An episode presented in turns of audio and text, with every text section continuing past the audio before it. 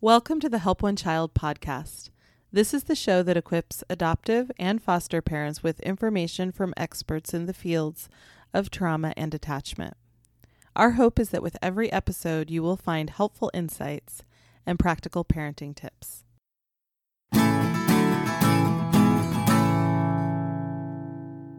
My name is Kristen Wynn Reyes, and I'm your host today as we cover the topic of better communication with the ones you love. Our guest is Ann Arnold, licensed marriage and family therapist. Ann has a private practice with Renew, a therapy collective. She helps with adoption issues for parents and adult adoptees with a particular focus on helping overworked parents, particularly women, find joy in their lives again. She is a family's first parent trainer and has her own foster adopt daughter who is now 23 year, years old. And we are so glad to have you today. Thank you for being with us. Thank you for having me. I'm really looking forward to speaking with you. It's been great. Great, thanks. So let's talk about communication. Most parents and couples feel like communication takes a large amount of time and energy for their families. Can you give us your perspective on communication with loved ones? Well, you know, it's this it's a huge topic, right? I mean, and it does take it's pretty much all we do all day long. I mean, yeah, it takes up a lot of time because it's everything that we we're communicating on all kinds of levels, or we're communicating on levels of, you know, are you going to pick up the kids today to, you know, what's what's your dreams for the future to you know have how are your how are your feelings about the fact that you know you've got an F on your report card all kinds of different things that all different levels of emotions right? So um, and and the better that we can do that the better that we can do that especially with the ones we love because we you know the better our families are going to be and happier they're going to be people are going to feel like they're heard which is huge. And um, you know, you know, to think that like when you're outside in the world, you have this one way of communicating with people, which is, um, you know, a little more polished, a little more. It's like a you know an external persona, right? A, a person that you show to the world. The people that you really show yourself to are the people that are in your family, at least hopefully. And if not, then that's you know that's an issue too in and of itself, right? But so that right. kind of real, um, meaningful careful and loving communication is really important for families to be healthy. Okay, great. Um, why might communication be a topic of particular interest to our adoptive and foster parents, even our kinship parents?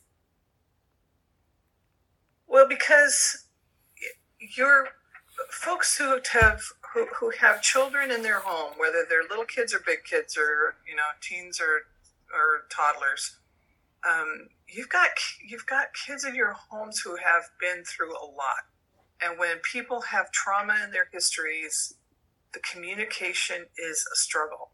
There, um, there's an extra there's an, an extra need for the parent to work that much harder to try to understand what those behaviors are about, to try to understand what the child is trying to communicate through their actions, through even their words. Like, what exactly are you talking about and meaning? Is a struggle for the parent themselves to communicate to the child in a way that gets through to them, right? I mean, it's one thing to say something to somebody, but if they don't aren't able to take it in, which a lot of people with trauma can't take stuff in, they hear it in a different kind of way, right? Um, and so, or even actions are taken in a different kind of right? The way that you sit, the way that you face a person, how strong your voice is, how soft your voice is, all these little things really impact our kids because they're they're so you know a lot of them are hyper vigilant they're so waiting and looking for somebody to hurt them or for something to go wrong or for themselves. They don't even know themselves if they're safe. So they're always see- seeking safety and seeking trust. And it, it, it, makes communication just that much harder. You know, it's like parenting on steroids. As you, you know, as I know you are all aware. I mean, it's like you're, you're parenting, like I always would talk about parents, like here's your parenting skills are like you know go out to a, a circle that's a you know a foot away from you and then you get foster or adoptive parent parenting and that takes you another three feet away from you like these is your ability has got to really expand to be able to take in all those um, to take in all those needs and, and the and the specifics that kids of all, of all ages need. Right. Yeah. I think that's very validating to hear you say um, it is hard. It's like parenting on steroids and we have to expand our skill set. I think that's really helpful and I'm glad parents are tuning in. I know this is helpful for me learning new skills as well with my own kiddos. And you've um, yeah, it's like mm-hmm, go ahead. Sorry. You get to like the edge of what you think you can tolerate, right? Like, and then the kid is just one little bit further on beyond that, and you're like, ah, oh, God, I have to really, really, really stretch myself to be able to not lose it and hang in there with them and you know all of that stuff. So yeah it is it's that much harder. Right right. And i know you might speak to this later but how how do you suggest we hang in there and not lose it? Because i know it takes a lot of patience and practice. It, well it takes a lot of patience. I, I, I mean it takes even more patience than with with your standard biological child or child who doesn't have that kind of trauma right? So it, it really takes uh, sometimes it takes stepping back you know as we're going to talk about a little bit later stepping back and waiting for an hour to go by before you get back in there because if your levels of stress have gotten up that high you're really not going to be able to deal with that kids whatever that kid is presenting sometimes it takes like um, really quick creativity. I always say that I think parenting is one of the most creative. You know, people say I'm not creative. Oh no, but you're parenting a kid you are creative because you're right. always thinking of like how can i get around whatever this is that's going on and make things a little better or change it up right? So like changing the scene as people talk about you know move to a different space. Say things to this kid in a different way so that they can actually hear it you know and uh, or surprise them right? Sometimes it's like we're not you know so that it so all these little things that that parents come up with. So when i say yeah, to expand is is to push yourself out into that creative space. Sometimes it takes like thinking about an interaction that's happened during the day, and then later in the evening reviewing it yourself or talking about it with your partner to say, "This went on. I don't know that I handled it the best, and I don't even know what to do with this kid about this." So the two of you coming up with creative, or yourself and a friend coming up with creative suggestions or thoughts about this piece, this particular behavioral piece and communication piece always breaks down. I do it the same way every time, and the same way never works. So there's got to be a different way. There's always if the same way isn't working, then it's not going to work. It's right. going to keep not working, right? so you have to say, okay. So that's kind of that. What I mean by you know expanding and moving out, and like you know, uh, kids because the, the behaviors are so much bigger and stronger, so that.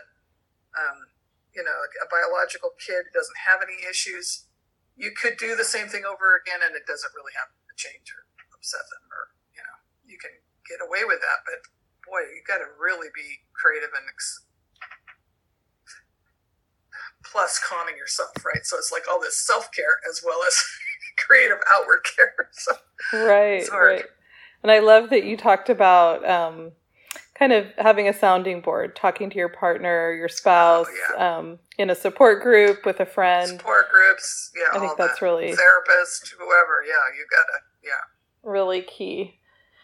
Yeah, um, absolutely. Great. Why is it so crucial we become strong listeners and take in the points of view of our children and our co-parents? And maybe in answering this, you want to talk about the solar method. Well, yeah, you know. Um, I talked. I, I, I one of the things I do is I teach ther- I teach what I like to call baby therapists how to be therapists. so I work in the in in the master's program and I teach them how to you know think like a therapist, talk like a therapist, listen like a therapist, right? Because that's a different way. So we we we talk always about this uh, acronym SOLAR, which is a, a way of communicating with people and listening particularly. So this is really more about listening than it is about talking. But um, so SOLAR is this acronym. It stands for facing a, facing your person squarely. So that's the S, squarely.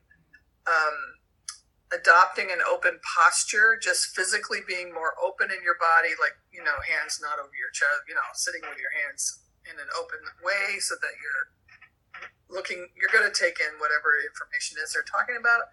And that O is, that's the O. The L is remembering that it's possible at times to lean forward into a person, to move towards them, which means I'm really interested in what you have to say. This is really important.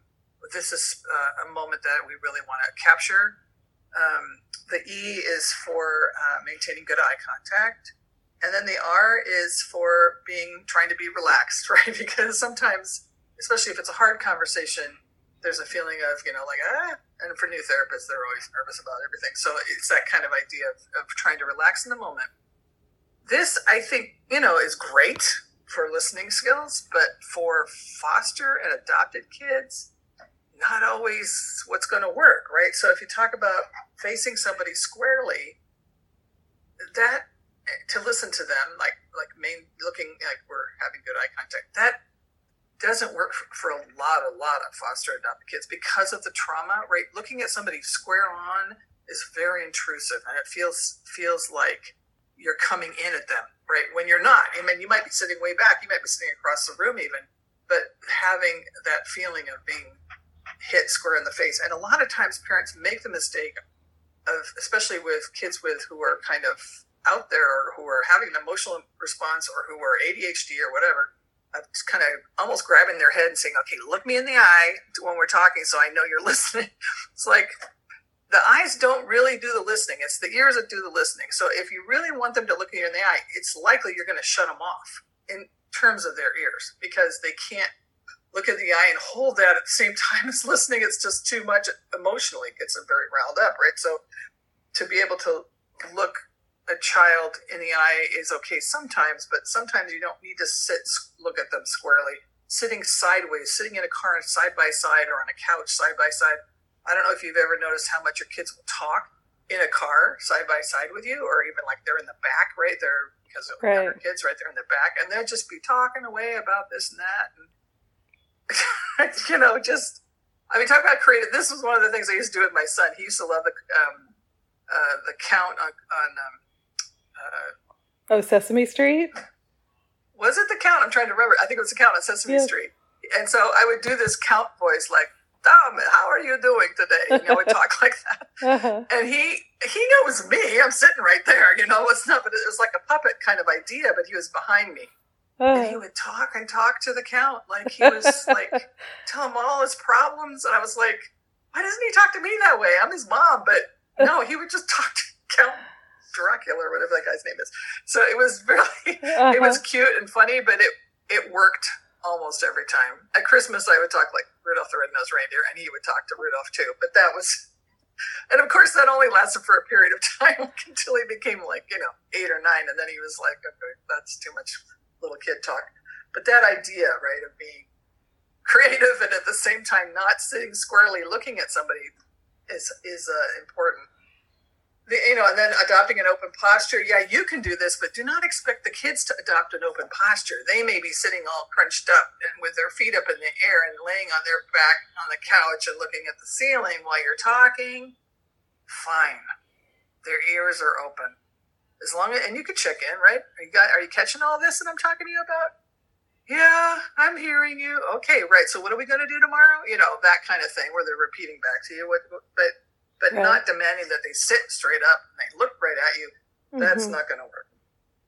Um, remember that leaning in towards other people, like we talked about, where it's very significant. Like you might do that with your friend across, across the coffee table after COVID. Right. and leaning closer than six feet and being able to say, I care about you and hold a hand, right? And all that stuff. Leaning in is, again, just like that intrusive piece, right? So it may be that you have to lean back and still convey the how much you care, how much you really love them, how much you really want to hear what they have to say. Um, and then we talked about eye contact already because um, that's the E for solar. And then being relatively relaxed is yeah it's a good idea try to be relatively relaxed because again it's a hard process and the more relaxed you can be, the more creative it will, you know, the creative juices will flow more if you're relaxed. When you get tensed up and you can't, then it's like, I can't even think of anything. I just want to get this kid to go away right now. You know, yeah. So you need to relax so that you can be a better parent too. So, right. When I yeah. when I feel like I'm not relaxed, I'm usually triggered or more likely to enter the power struggle. Oh, right? Oh yeah. Oh yeah. yes. Exactly. I love the example you used um, with your son and that idea that being playful and thinking outside the box, being creative, so important and, and age appropriately, right? It sounds like you knew that right. that worked for him when he was younger. When he was mm-hmm. eight, he needed a different approach, right? Right, absolutely. Yeah. Right. So yeah, he he was one of those who you know he liked to stay in that place. Like I think he believed in Santa way belong than he was longer than he was supposed to, just because he liked to enjoy, enjoy the imaginative space. yes, yes, wonderful, yeah. wonderful. Um, and I love how you're talking about um, all these, all this body language. So, how can we practice and get better at picking up verbal and nonverbal cues, especially with our children, but in in our whole family? We, you know, one of the exercises I do with in class is I have people uh, listen and then listen to a person tell a story without using any verbal response at all. Like, no, yeah, hmm, oh, no. And then have them tell their, listen to that story and, and see if you can express without verbal response. Um, and then doing that exercise again, and the second time, listening or looking like you're listening, but thinking about something else, right? So we all know when somebody, we're talking to somebody and they're looking at us and we're trying to share something important. Hopefully it's not your partner because that's never a good thing. But you're trying to share something important and you can tell they're gone. They've checked out. They're they're looking right at you but they're thinking about work or whatever you know. And you're thinking why am i even still talking? Right? So we as humans are very very alert and aware as to what the verbal and physical cues are that are going on around us. We could read like I don't know, six hundred and something facial expressions. I mean, wow. that's insane. Mm-hmm. Now kids can't, and kids, especially with any kind of autism, cannot. Um, so that's why sometimes you may give a what you think is a pretty clear message with your face, and they're like da da da da da, like didn't get it, didn't get that you're about to blow a gasket no, because they didn't see that on your face. They uh-huh. just like, no, you know, think it's okay. Um, so, so practicing is really one of the ways to practice is to really think about your own self. Like, what are you doing with your body in any given moment? How are you standing? How are you when you're talking to your kids, are you even looking at them or are you busy making tacos? You know, which of course we all have to do. Well, make tacos, but and other food. So we all have to.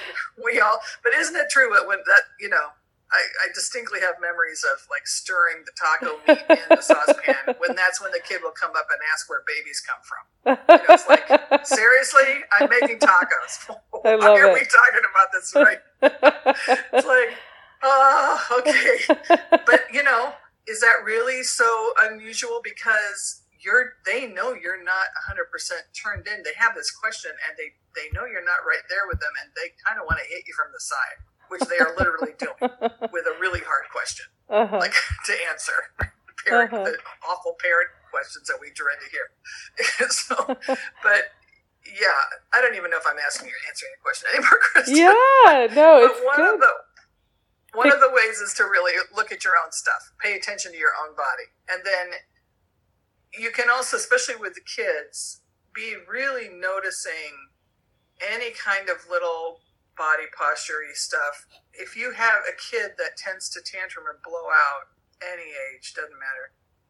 What's going on with them? What do you notice anything that's happening just before that happened? Like in the hour prior? were there any things that that kid did that are repetitive that could be indicate indicate that that's about to happen right because oftentimes there is and we don't notice it because we're not really you know, we aren't expecting a blowout, so we aren't really looking at them. So we're not really noticing that they're, you know, that they've got something happening on their face or with their hands or their body or they're jumping or whatever. To be going backwards in time after a blowout to say, what was there any kind of a clue? Because there may have been. And if you go back and you notice it, look for it and you find you happen to land on it, then you're a little more tuned in for the next time where you can jump on it in advance, right? And say, hey, looks like you need to breathe with me, or you need, let's take a breath, or let's go for a walk around the block. Something where you can catch the, you know, pre blowout kind of thing. Right. So it's I, very difficult. It is very difficult. I know that the tired indicator can be a big one um, for lots of yes. parents with their children. And um, for example, I know someone who has a child that um, if that child gets home from school, um, it's just generally the child's very tired, has probably held it yeah. together all day at school to cooperate. Absolutely. And then has about four more hours till bedtime, but everything's going to yeah. be harder. Um, and this, uh, you know, yeah. their child won't nap. So, um, yeah, it's, it's tricky when, um, you have the cues, but you don't have the solution of sleep for four hours. so right. I have parents that are trying to navigate that. Do you have any suggestions when you see that cue of tiredness, how to better communicate with your child who has less tolerance, less patience, less coping skills? Well, you're not going to be able to communicate anything that's really significant. Like mm-hmm. you're not going to be able to talk about like an issue that you want to work through with them because mm-hmm. they are in emotional the physiology has taken over right so we have the intellectual the physical and the emotional right so the you want them in the intellectual realm to have this conversation but okay. they're in a physical realm they're tired it may be that they're hungry right and we all know that so that hangry thing has got, become very popular but yeah finding a way to get them to eat i, I can literally have i have client kid clients that come in my office at like 3.30 right after school 4 o'clock maybe haven't eaten anything and they are just a mess. I'm like, I just keep snacks in my office now. I just I've given up. So like, hey, let's have something to eat, right. so that you can actually do some therapy with me.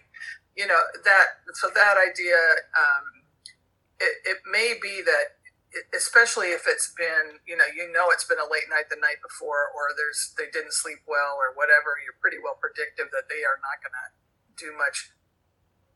You may have to abandon everything you may have to abandon homework that night and every you know not require a ton of um, behavioral things from them like not require they do their chore that night right i mean sure every other night yeah or most every other night. But to, to relax some of the stressors because otherwise you are going to get that blowout because they really on a physiology standpoint and an emotional standpoint they are not able to they're not pulling it together for they're you know so so sometimes it requires or if they've had something particularly difficult like if they've just had a, a visit with their biological parent that kind of thing to say that's more stressful than it looks like for most kids. Most kids look like they're doing okay but it's most of the time they're not. And so to be just tuned into the fact that you're going to possibly have a bad evening or a bad afternoon you know when they get home. You and most people know that for the next day or two that there's going to be you know upheaval. So right and i i like how you're suggesting then the parent needs to attune and be flexible and adapt expectations yeah because sometimes parents think that if we hold the structure that will help them. Yeah most of the time. But if they're gone like if they are really to a stressed out max point holding the structure is just going to make it worse. So tuning into it's almost like if you think about some uh, your child as being sick, physically sick, you wouldn't say, "Okay, you need to take out the garbage." No, you would say, "You need to go to bed early, or you need to lie down. I'll get you something to snack on, or whatever." Right? You you wouldn't require that of them, and they are really physically injured in that way. Right. Know, in a way. So. That makes a lot of sense. Thank you. Um, what communication challenges that you haven't already shared can particularly arise for foster, adoptive, and kinship families? And can you speak to how to deal with these challenges, how to approach children of different ages as well? Mm-hmm. Well, you know, as kids age, it's sort of like you have more access to their mental problem solving space, right? So when kids are little, you know, zero to even five, the problem solving abilities are, you know, you don't have that. It's much more of a physical, emotional kind of, I mean, I've been using this analogy, so I might as well go with it still. That physical, emotional space is still really where they're living. That's where they're at, right? They're just learning numbers and stuff. That's the only cognitive stuff they got going on. But so that the older they get, the more you can start to access that. Whereas, so that when you're in a teen space, there's an ability to almost talk like an adult. Not quite. Probably the bigger mistake for a teen parent uh, is parent of a teen is that teen parent. No, not that. Parent of a teen is, right. is that they're able they they talk to their child as if they are an adult Yes. And the teenager is kind of asking for that, like, treat me like an adult, right? Listen to me, understand me like I'm an adult. Eh, you're not really an adult yet. And you really don't even have an adult brain. Adult brain doesn't really form until 25. So right. you still have a kid brain in a big adult sized body. And so uh, talking to that person in and problem solving and working through issues with the thought that yes, the respect that you want to give to an adult, but also the understanding that you're still the only adult in the room. And you're the one who has to eventually be helping this young person hold the limits, right? Hold your hold the boundaries up for the limits. And they're just going to bounce around like ping pong balls because inside that boundary, all kids do, but particularly teens because that's they're just dying to get out, right? They're just dying to break free from this place that they're stuck in. They feel like they're stuck in. But you go, you know, so that the younger kids, there's more of, um, it can be more enjoyable, quote unquote, as a parent because you've got more of this response back of, mommy, mommy, daddy, daddy, like, you know, cute fun connectedness that you don't always get with the junior high, high school kids. So that's why junior high and high school becomes hard and why people dread it.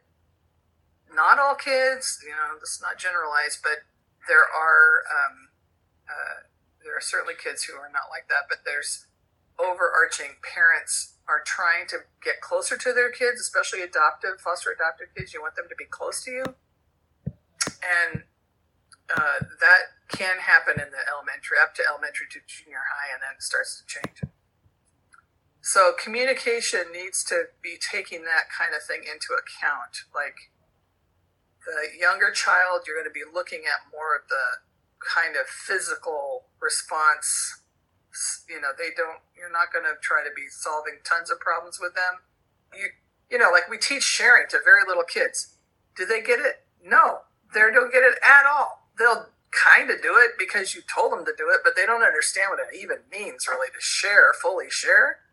They just are like, okay, I'll let them use my truck if you make me. But, you know, they don't really have that understanding. That's kind of what I'm talking about. So that fully later on, there's an understanding of sharing or whatever the issue is, right? So that the cognitive starts to kick in. And, and about what age developmentally would that cognitive understanding of sharing kick in and and knowing maybe you could speak to how our foster or adoptive kids might be a little bit um, behind their chronological age in some oh, yeah. aspects. Yeah. yeah.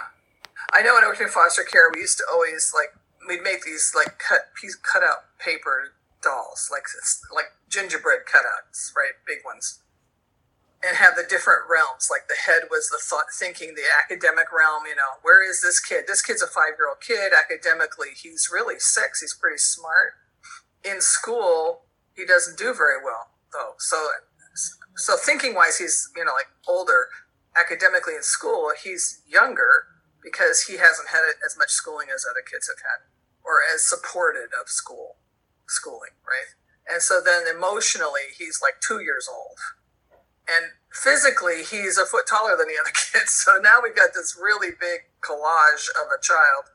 And yeah, who don't, they, they aren't able to make, um, you know, so that idea of sharing or the any kind of, of um, kind of moral things you're trying to teach a child like that, um, it's very, uh, it's it's it's very difficult. I know that I was just talking to my foster adopt daughter the other day about when she first came to us. She she was uh, racist towards African Americans or people with brown skin. She didn't like dolls that had brown skin, and she told me, "Mom, we don't like dolls with brown skin." I'd be like, "Okay, I don't know where that came from because it didn't come from our family. So some it came, but you came with that, right? So it's sort of like having to just let that sit there and be okay and and talk it through, but not try to fix it, solve the problem.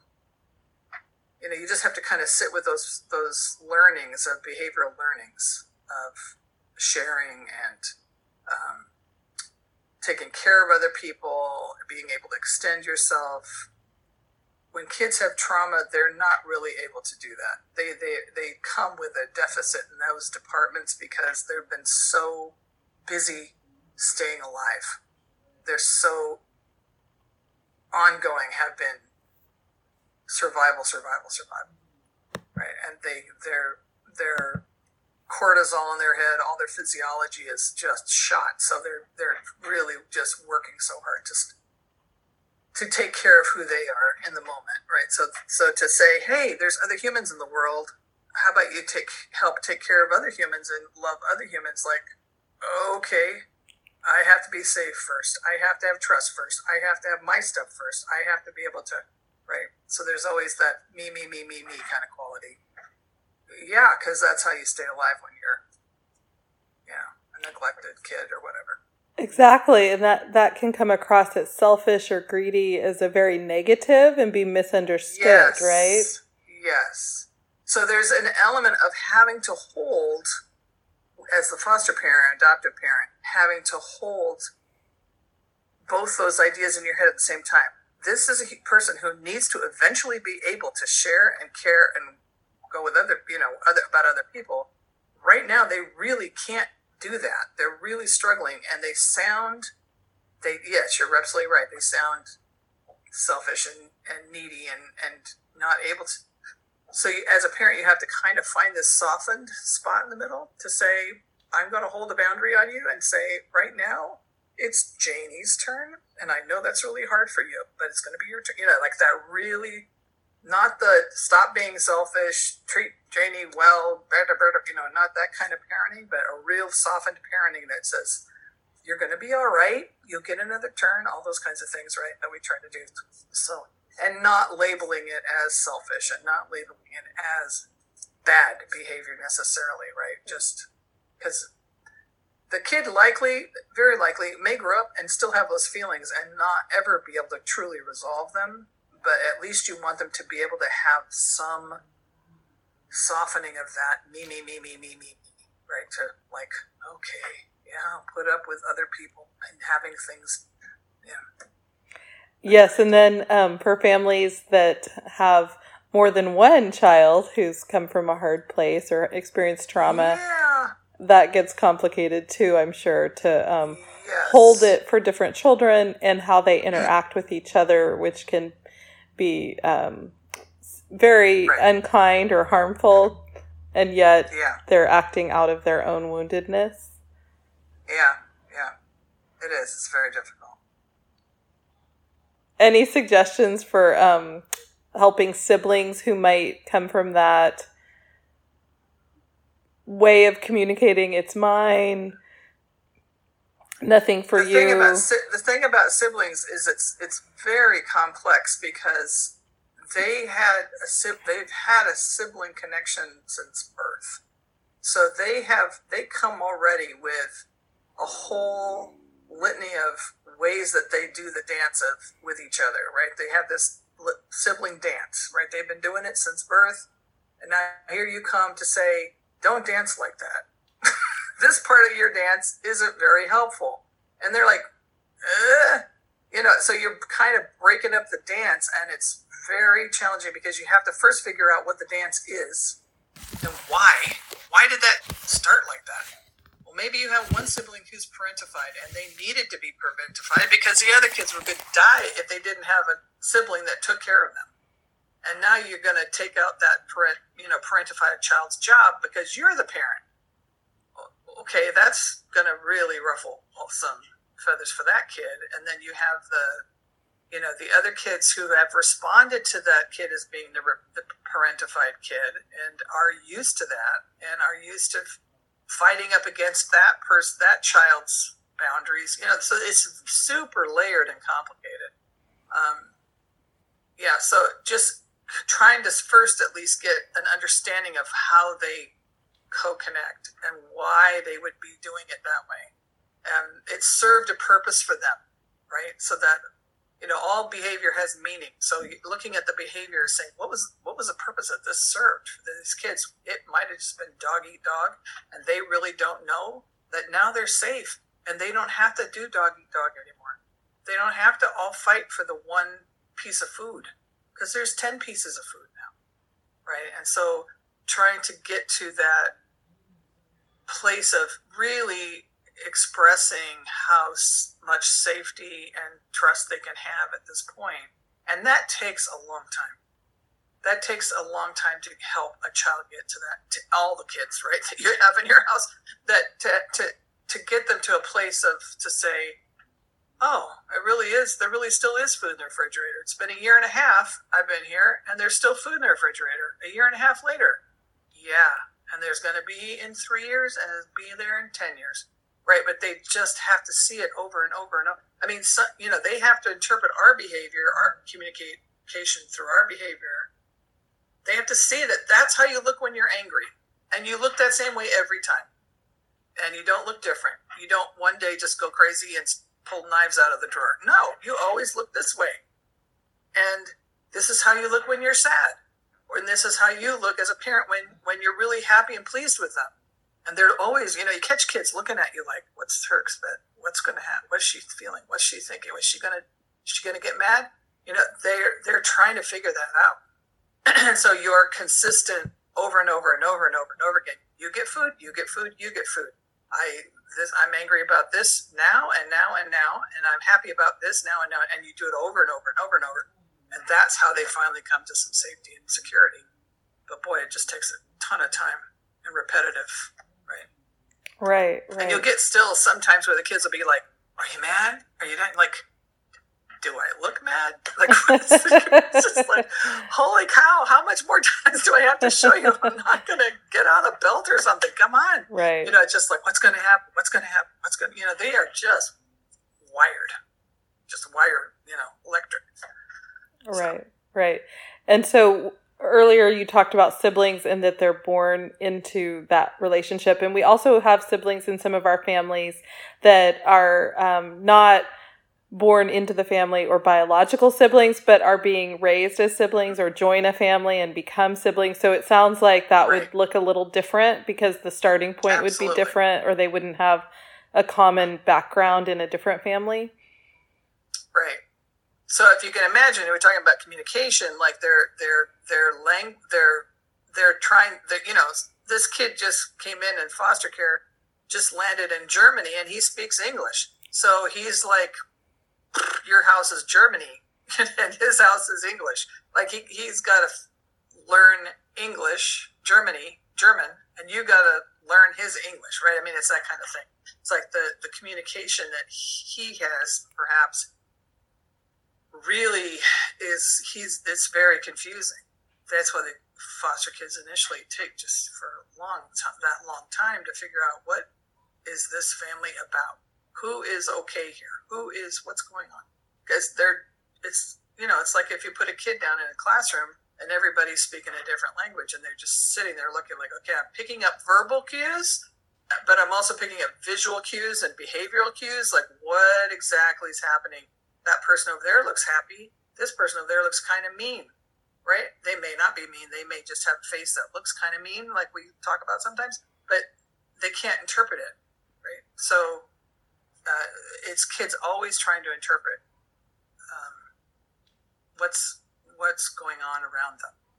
So yeah, so in terms of sibling to sibling, then it's you know the kids and and then you have all the feelings of the siblings on the side who've been there, or the biological siblings or whatever, to welcoming in this kid who's who is just so excited to have them come, and then you have them come and they are really not easy and they're not the glovey-dovey sibling you thought they it's not like television it's not like the movie annie where the sun will come out tomorrow it's not like any of that stuff it's really really hard for them too right it's hard for the parents but it's also hard for the kids who have been you know your own biological kids it's like uh, i thought it was going to have something different yeah right so there's yeah there's just layers and layers of communication going on. Yes, thank you. Um, what communication challenges can arise if your child also struggles with added challenges, such as, you know, not just trauma, but maybe being ADHD or dealing with depression, anxiety, um, attachment disorders, or social isolation? Mm-hmm. Yeah, you know, one of the things when I'm working with kids, because I have seen kids over the years and a lot, especially when I was working in foster care, is that um, as parents, you're working with both the issues, the, the the diagnosis and the symptoms that come from that diagnosis, like so you know, distractibility for the ADHD or you know reactiveness or whatever that is. And then you're also working with that self-esteem piece that goes that's undercurrent right? And um it, it, it, a lot of times you know the longer i do this work that a lot of times it seems to me that the the self-esteem piece is almost the, the, the most important to be put in place because if you can put if a kid can feel like they're valued, they're loved, they're important, they're and they just have different behavior and different way of engaging in the world. They may be depressed or they may be anxious or whatever, but they're still valued and loved and cared for, and that the the the world is hard sometimes, but I know that in this place I'm safe, and that that kid will grow up to be a person who says, "Yeah, I'm an adult and I have ADHD, and this is how I deal with it." I just like I'm an adult and I have diabetes and this is how I deal with it. It's just a series of symptoms I have to take care of and tend to because otherwise I don't do so well. And to be able to come to some acceptance and understanding of that, right? Um, you know, and at the same time, because of their diagnosis and, and their issue, the issues that they have as parents, it's on us to make sure that we provide and do as much as we can for them to to not only feel that self acceptance or that self you know self esteem piece, but also provide as much as we can to um, attend to those particular um, symptoms, right? Because I mean, depression symptoms can be very dangerous. I mean, that can lead to suicide for teens. I mean, so making sure that we're really keeping our eyes open and educating ourselves. I mean, that's not really the topic of this conversation, but right. educating ourselves about these issues so that we are not missing the cues, you know, that may be there, um, you know, and that we are not, uh, that we're paying attention to issues of addiction or what issues, those kinds of things as kids get older. But and also then as they're in younger grades in school that we're able to talk to them about or, or work with teachers you know work with um, you know as you all are to try to help them with their um, particular symptoms that whatever those may be. Yeah. Great. Thank you and how can we as parents notice and try to avoid our desire to fix our children Well, you can try, but it's not going to work, first of all. it's so challenging because we can't stand to see them struggle, right? So we want to, when, you know, when I say fix, I think it's like we want to tell them how to do it so they won't suffer, right? So learn from my mistakes or, um, you know, it's like you hate to see them fail or get hurt because they're making a choice that you're looking at it going, oh man, that's not going to end up well. Um, and and a lot of times the fixing piece or the lecturing that we do, it just seems like it's just faster. If I just tell you do it this way, don't do it that way, then I know it's the right way, and you will avoid whatever problem you're going to have. And I don't have time to sit here and discuss with you every little thing about what's going on, like why wearing that outfit to school is going to make you ridicule, get you ridiculed, right? Um, why it's important to wear, I don't know, it, why it's important to me as a parent for you to wear colored socks that match. that kind of thing, right? Like we fix it because we think other kids are going to make fun of them or they're not going to do as well or whatever. And, um, or they come to us with a problem about, you know, some other person.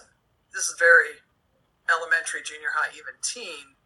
Like, you know, how Janie is mistreating them and they're not, she's not really treating me so well. And I tried to talk to her about that and then she didn't say it you know, and we want to just get in there and say, well, did you try this? And did you say that? And did you work on this with them? And like, they, they really need some of that stuff to learn by injury. you know, I mean, so that's how, so how we learned it, right? We learned it by trying. I, you know, I, I can distinctly remember in eighth grade being a horrible gossiper. I just loved telling other people's news mm-hmm. to this might sound good for a therapist now, but but I love telling other people's news to you know to try to stir up drama.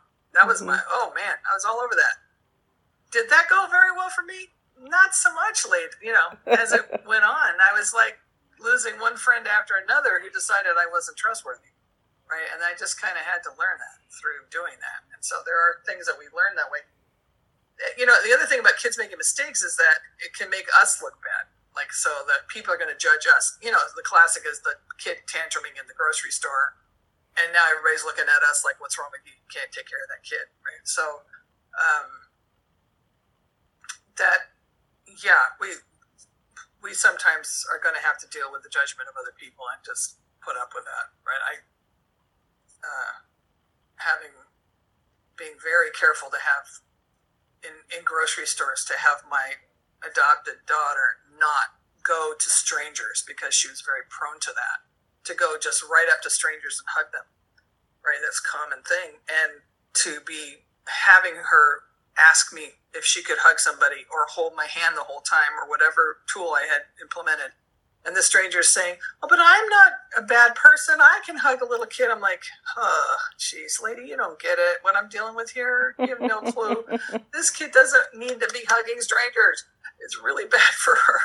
And um, you know, having to just face down an old lady in a grocery store when I'm just trying to buy bananas. You know, just like, uh, "No, sorry, she can't hug you."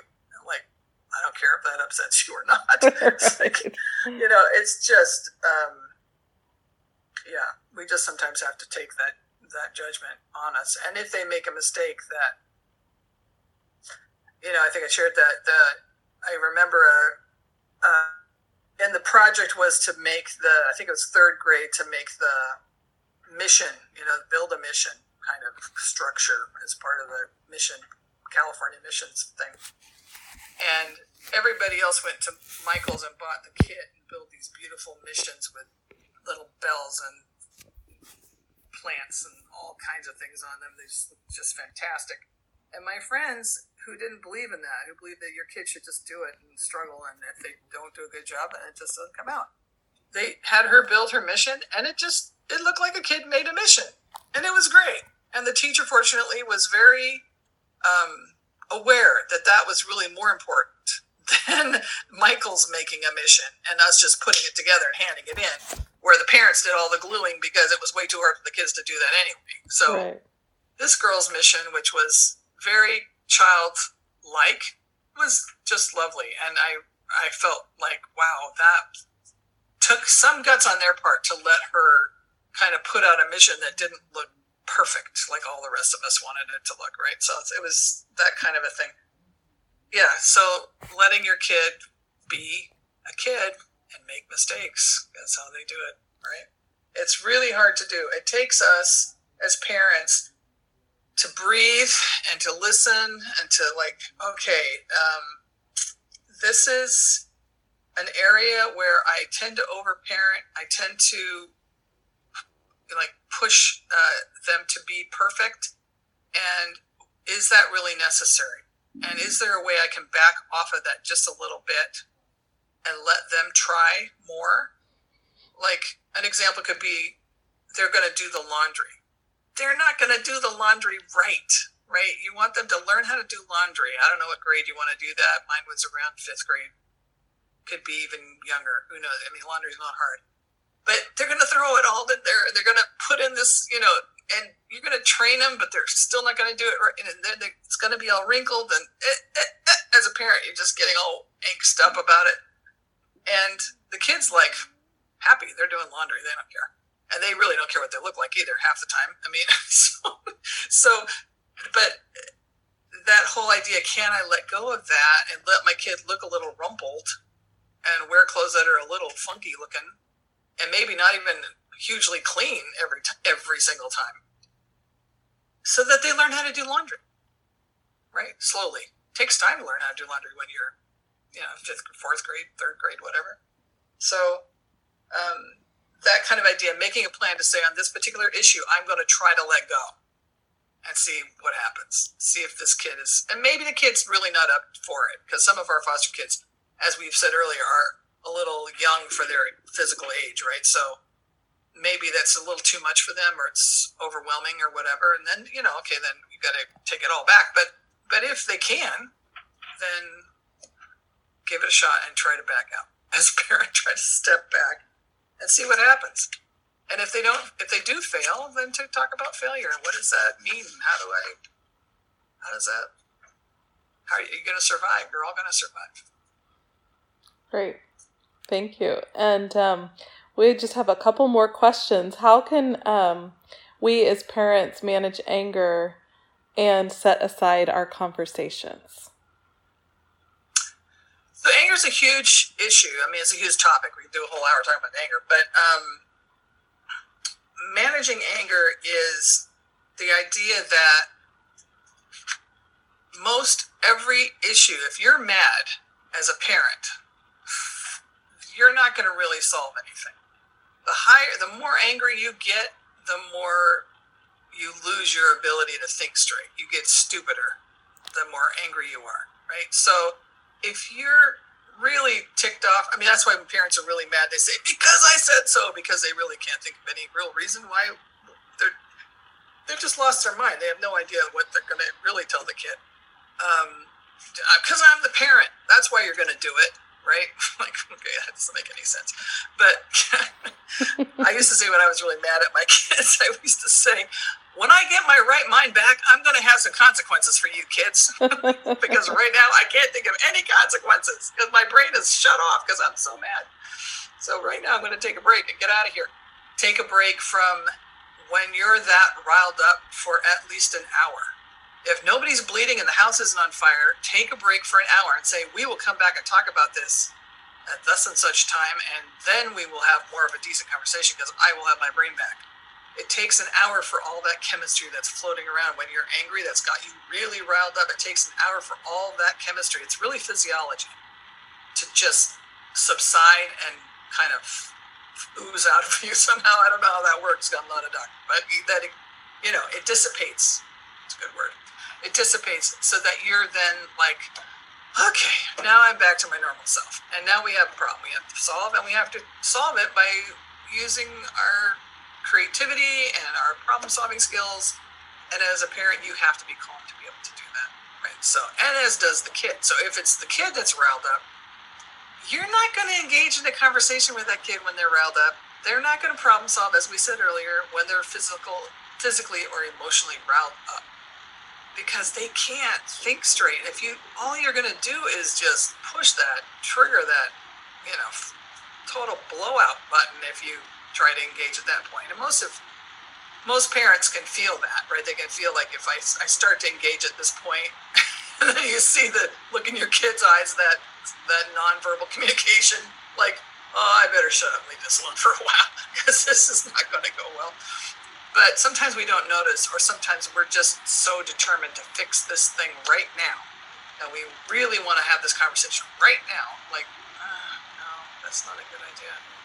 Need to take an hour at least, let the kid come down. You can say, we need to talk about this and we can take a break and we'll come back to it. Right? So that they know that you're serious and that you're not going to let it go, whatever it is. But right now, they're crying because, you know, their friend Janie won't talk to them. And that's why they broke this or that or the other thing. You know, I mean, whatever it is, the emotional piece has to be down before we can really have a problem solving session with a kid or with our partner with anybody. I mean, it works for couples too. I mean, it's a very good tool for talking to your partner about things that you're upset about. Great. Bring the emotions down. Yeah.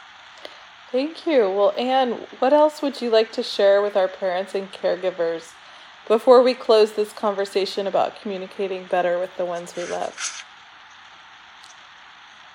Well, I mean, mostly what I'd like to share is that how, you know, how much admiration I have for the work you're doing. Because it's really, it's such a gift that any of us gives to the world, really to the society, to the world, when when we help a kid who is really struggling, who came from a really struggling background, and we help them to to walk forward in a way that's healthier. Um, you know, there's times when I think, uh, uh, you know, that that that every one person, you know, we just had an election and we're counting every vote. Like every person creates the whole, right? And so if we have one kid who comes into that whole with a little healthier space, it's like that's a that's a huge gift to to uh, to all of us as a society, as a whole, you know, group. So that's the one thing I would say is to and to hang in there. I feel like I was I remember telling my my older son. So I have an older son who's a good eight years older than my adopted daughter I remember telling him, I feel like I'm just holding her, like, because she by then was like junior high or something, like holding her in these in these arms, like a, a hug, like hanging on to her because I knew she, if she had her brother, she would just be boom gone, you know, and I would just be like, just stay inside the container with me, just keep hanging in there, hang in there, because if I let it go and let her go, she was not going to be the same healthy person. But boy, that was hard to hang on to. And like, I, you know, it's like when she turned 18, I was like, okay, I think I can let go now because you're actually technically an adult. But it was more than that. Too. I mean, and because I had waited that long, she's now 23, 24. She still comes back to say, so what do I do about this? You know, that, you know, ultimately the goal I think for every parent I mean, I know what we want anyway is that we want our kids to be in a good relationship when we're adults. We want them to be good, help, healthy adults in the world, but we also want them to be in a, able to come back and have Thanksgiving dinner after COVID. you know, and sit at the table, enjoy each other, and have conversations, and ask for help. And you could ask help from them, believe it or not. Eventually, that is going to be necessary. That you're going to need them to help you with something, and that they would be there and they would they would value that, and value you and you them, all that stuff. So, you know, that's that I have to keep looking at like that's the forest for the trees thing, right? That's the that's the long term goal. It's a long ways out there for a lot of people, but the, just to be able to hang on to that work, very long term work, right? It's like somehow you applied for a job that you don't get to leave and it's you don't get to you know you, i suppose you could quit but most people don't quit and you end up you know in a job that you're in for years and years. Right. And yeah and a whole nother topic then is is the respite and the self care that you do so that you stay in it, right? So that you can hold that stay sane in it, take care of healthy your, taking care of yourself, container, taking care of your partner, making sure that you can all keep that even keel, right? yes, yes. Well, Ann, this has been a great conversation about communication. Thank you so much for your time and your insights. It's amazing to get to not only hear from a therapist um, who's worked with this population, but also in your home. You've parented and you've walked the journey of being a foster and an adoptive parent. Um, I know I have some takeaways from this conversation for my own parenting, and I'm sure that our listeners do as well. So thank you so much. Thank you. It's been so great. Thank you for listening to the Help One Child podcast. We hope that you found helpful insights and practical parenting tips from your time with us. See you next time.